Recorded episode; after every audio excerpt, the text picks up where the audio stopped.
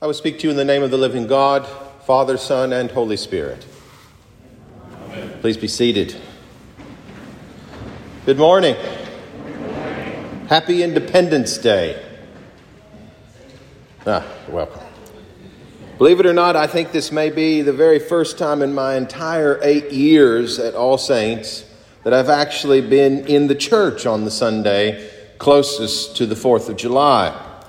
We are just about to arrive at my 8th anniversary of first being priest in charge and then becoming your rector. And I know that the beginning date fell somewhere during the second week of July. So I know I was not here on the 4th of July when I started back in 2013. The following year, the year of our Lord 2014, I know I was also not here on the 4th of July because I was in Ireland on this very day 7 years ago, marrying my beautiful wife in the ruins of a 15th century Franciscan abbey near her childhood home on Shirkin Island. I always promised Audrey that if she would marry me on July the 4th, that she would always have fireworks on our anniversary. And as long as we've been able to be here in this country, I have delivered each and every time. After 2014, I'm pretty sure we have been in Kentucky almost every other year because my family usually has some sort of family reunion on the 4th of July. Even last year, Audrey and I were with my family in Kentucky on July 4th trying to see everyone we could before we had to close the church again for the second summer surge of COVID. Also, in addition to all of those reasons why I haven't been here, in my 8 years as your rector, this is the only year that the 4th of July has ever fallen on a Sunday. Trust me, I looked it up. The 4th of July actually moved from a Saturday in the year of 2015 to a Monday in the year of 2016, skipping Sunday altogether because February of 2016 was a leap year. So I guess if there's ever been a time for the rector to rearrange his summer plans and be in the church for the first weekend of July, then it is definitely this year, 2021, when the sixth Sunday after Pentecost lines up for the first time in a good while with the official birthday of our nation on the 4th of July. So now, just one question remains. What in the world does a preacher preach when Sunday morning falls on an important national holiday like this one? Well, that's a silly question because I hope you guys already know what the answer to it is. A preacher always preaches on the scripture assigned for the Lord's Day. And that's exactly what I plan to do this morning. And actually, I have to say that I think every single one of the Bible readings that we just heard this morning is pretty right on, as we like to say here at All Saints, for Independence Day. And of the three main lessons, Ezekiel, that great prophet of the Old Testament, carries with it, I believe, a very appropriate and important message for all of us in the church on this great day of the beginning of the freedom of our wonderful nation. The reading from the prophet Ezekiel this morning is actually taken from the very beginning of Ezekiel's own story, at the exact moment when God breaks into Ezekiel's life and calls Ezekiel to be God's prophet at a much-needed time in the history of God's people, the Israelites, falling right in line with all those other biblical stories of God's call to the prophets, from the greater prophets that are Isaiah and Jeremiah through the lesser prophets, from Hosea all the way through to Zechariah. Ezekiel's calling is very similar. It is completely unexpected. And if you continue to read through that second chapter, you'll find that Ezekiel in particular is full of the supernatural when God appears to him. Ezekiel tells us in the beginning of the second chapter, "The Lord said to me, 'O mortal, stand up on your feet, and I will speak with you.' And when he spoke to me, a spirit entered into me and set me on my feet, and I heard him speaking to me."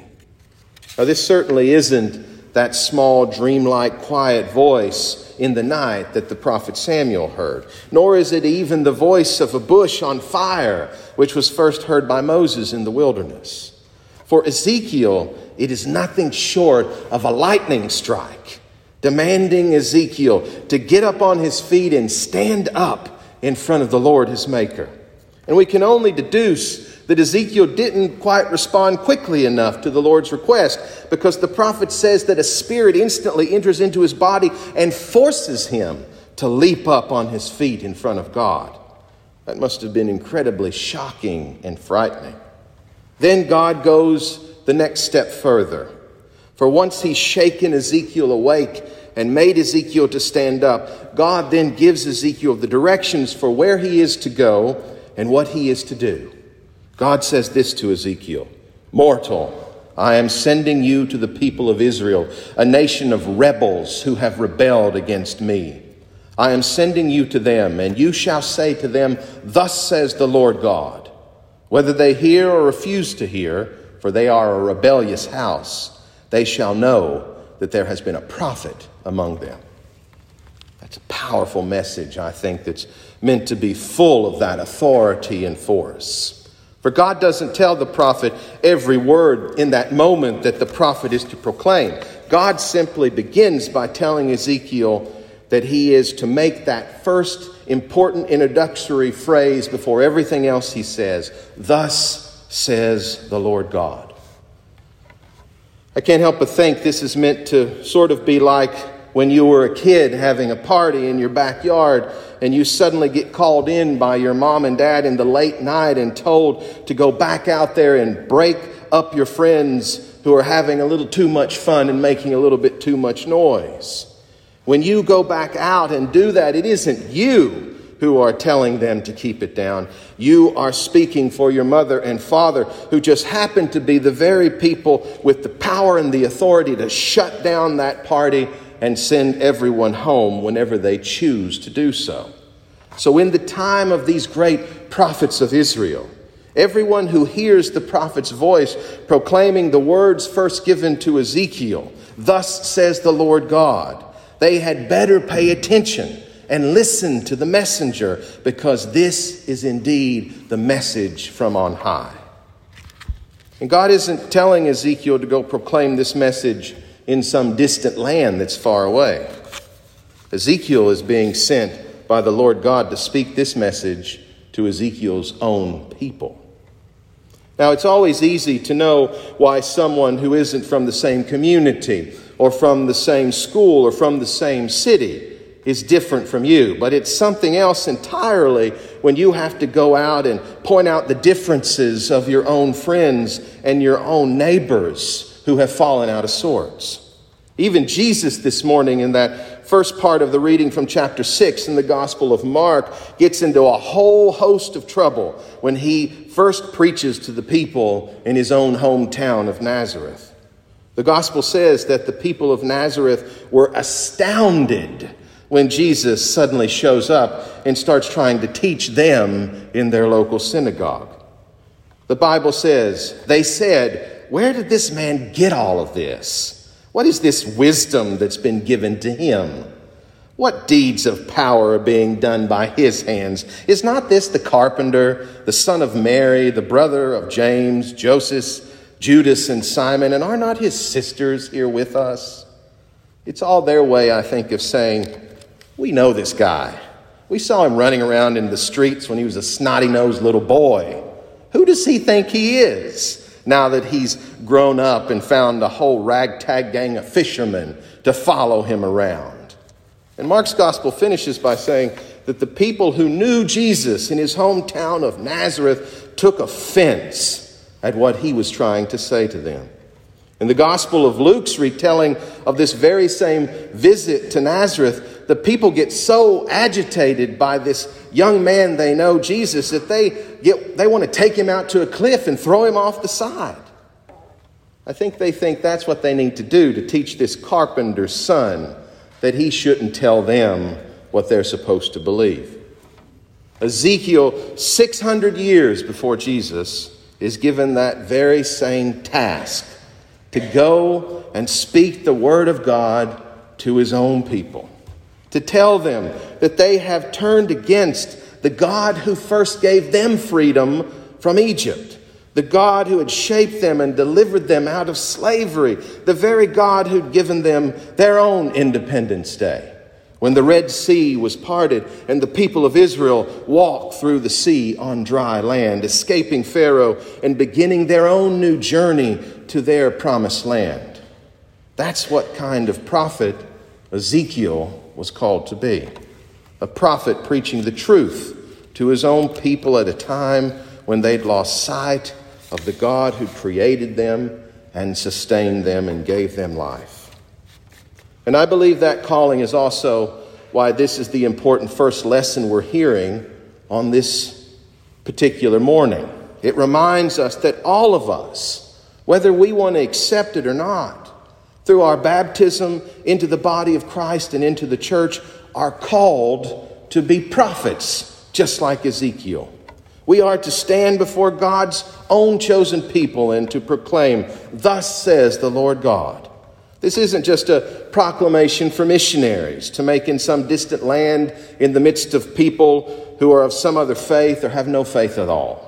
Ezekiel and all the prophets, from Moses through John the Baptist to all the apostles of Jesus and St. Paul, are called by God first and foremost to be prophets for their own people in their own times, to call God's people back to God who created them and gave them the gifts that they have benefited from, to redirect them to the God who truly sets us free. For true freedom, brothers and sisters, isn't just freedom to do whatever you want to do, and we all know that. From the church's understanding, true freedom is really about the freedom to put God first, to follow God, and to become more and more what God created all of us to be, which is nothing less than God's own sons and daughters. This is freedom that can free us from sin. And by freeing us from being slaves to sin and disorder, it gives us the real hope of being able to overcome the wages of sin and disorder, which is death. That's true freedom and independence that lasts beyond this physical liminal time and brings us into eternity. And that's why it's so important that when we as a people of God begin to stumble, when we begin to get off track, we need to be prophets who can stand up and remind us what the Lord God says to us in the words of Holy Scripture. And so this morning, that rare day when both the birthday of a great nation and the resurrection day of Jesus Christ come into full alignment for us, it's certainly the right day to celebrate all the gifts God has given us as a free republic, one nation, under God, indivisible, with liberty and justice for all. But I think it's also an important day to re-examine that Pledge of Allegiance, to re-examine the gift of independence, not from definitions of ideologies of political parties or governing bodies, but from our faith as fellow united disciples and followers of Jesus Christ, putting that first and foremost above everything else. This brings us back to what was proclaimed long before any of us or our nation ever existed.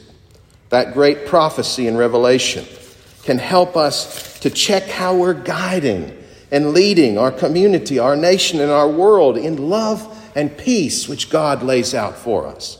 How we're serving and lifting up our neighbors and our fellow citizens, but also the foreigners and the aliens, the poor and the downtrodden, those who have been put down and abused, stepped on, and imprisoned from their own freedom in our midst.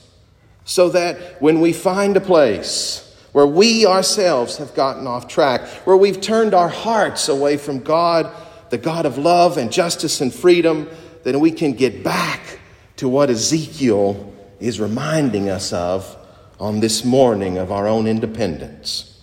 We can again let the Spirit of God flow into us and stand us up as a people on 2 feet. And we can be the prophets that are so needed in our own hometowns, in our own communities, and dare I say it, even in our own churches, no matter what we face in the action of doing so. So that we can remind each other once again of the most important good news ever presented to us, the gospel of Jesus Christ, in order to ensure true independence and true freedom for all who will receive that message and be transformed by it and resurrected by it. For these are the words that are said by God, set before us in the prophets of old and in the time of now. Thanks be to God. Amen.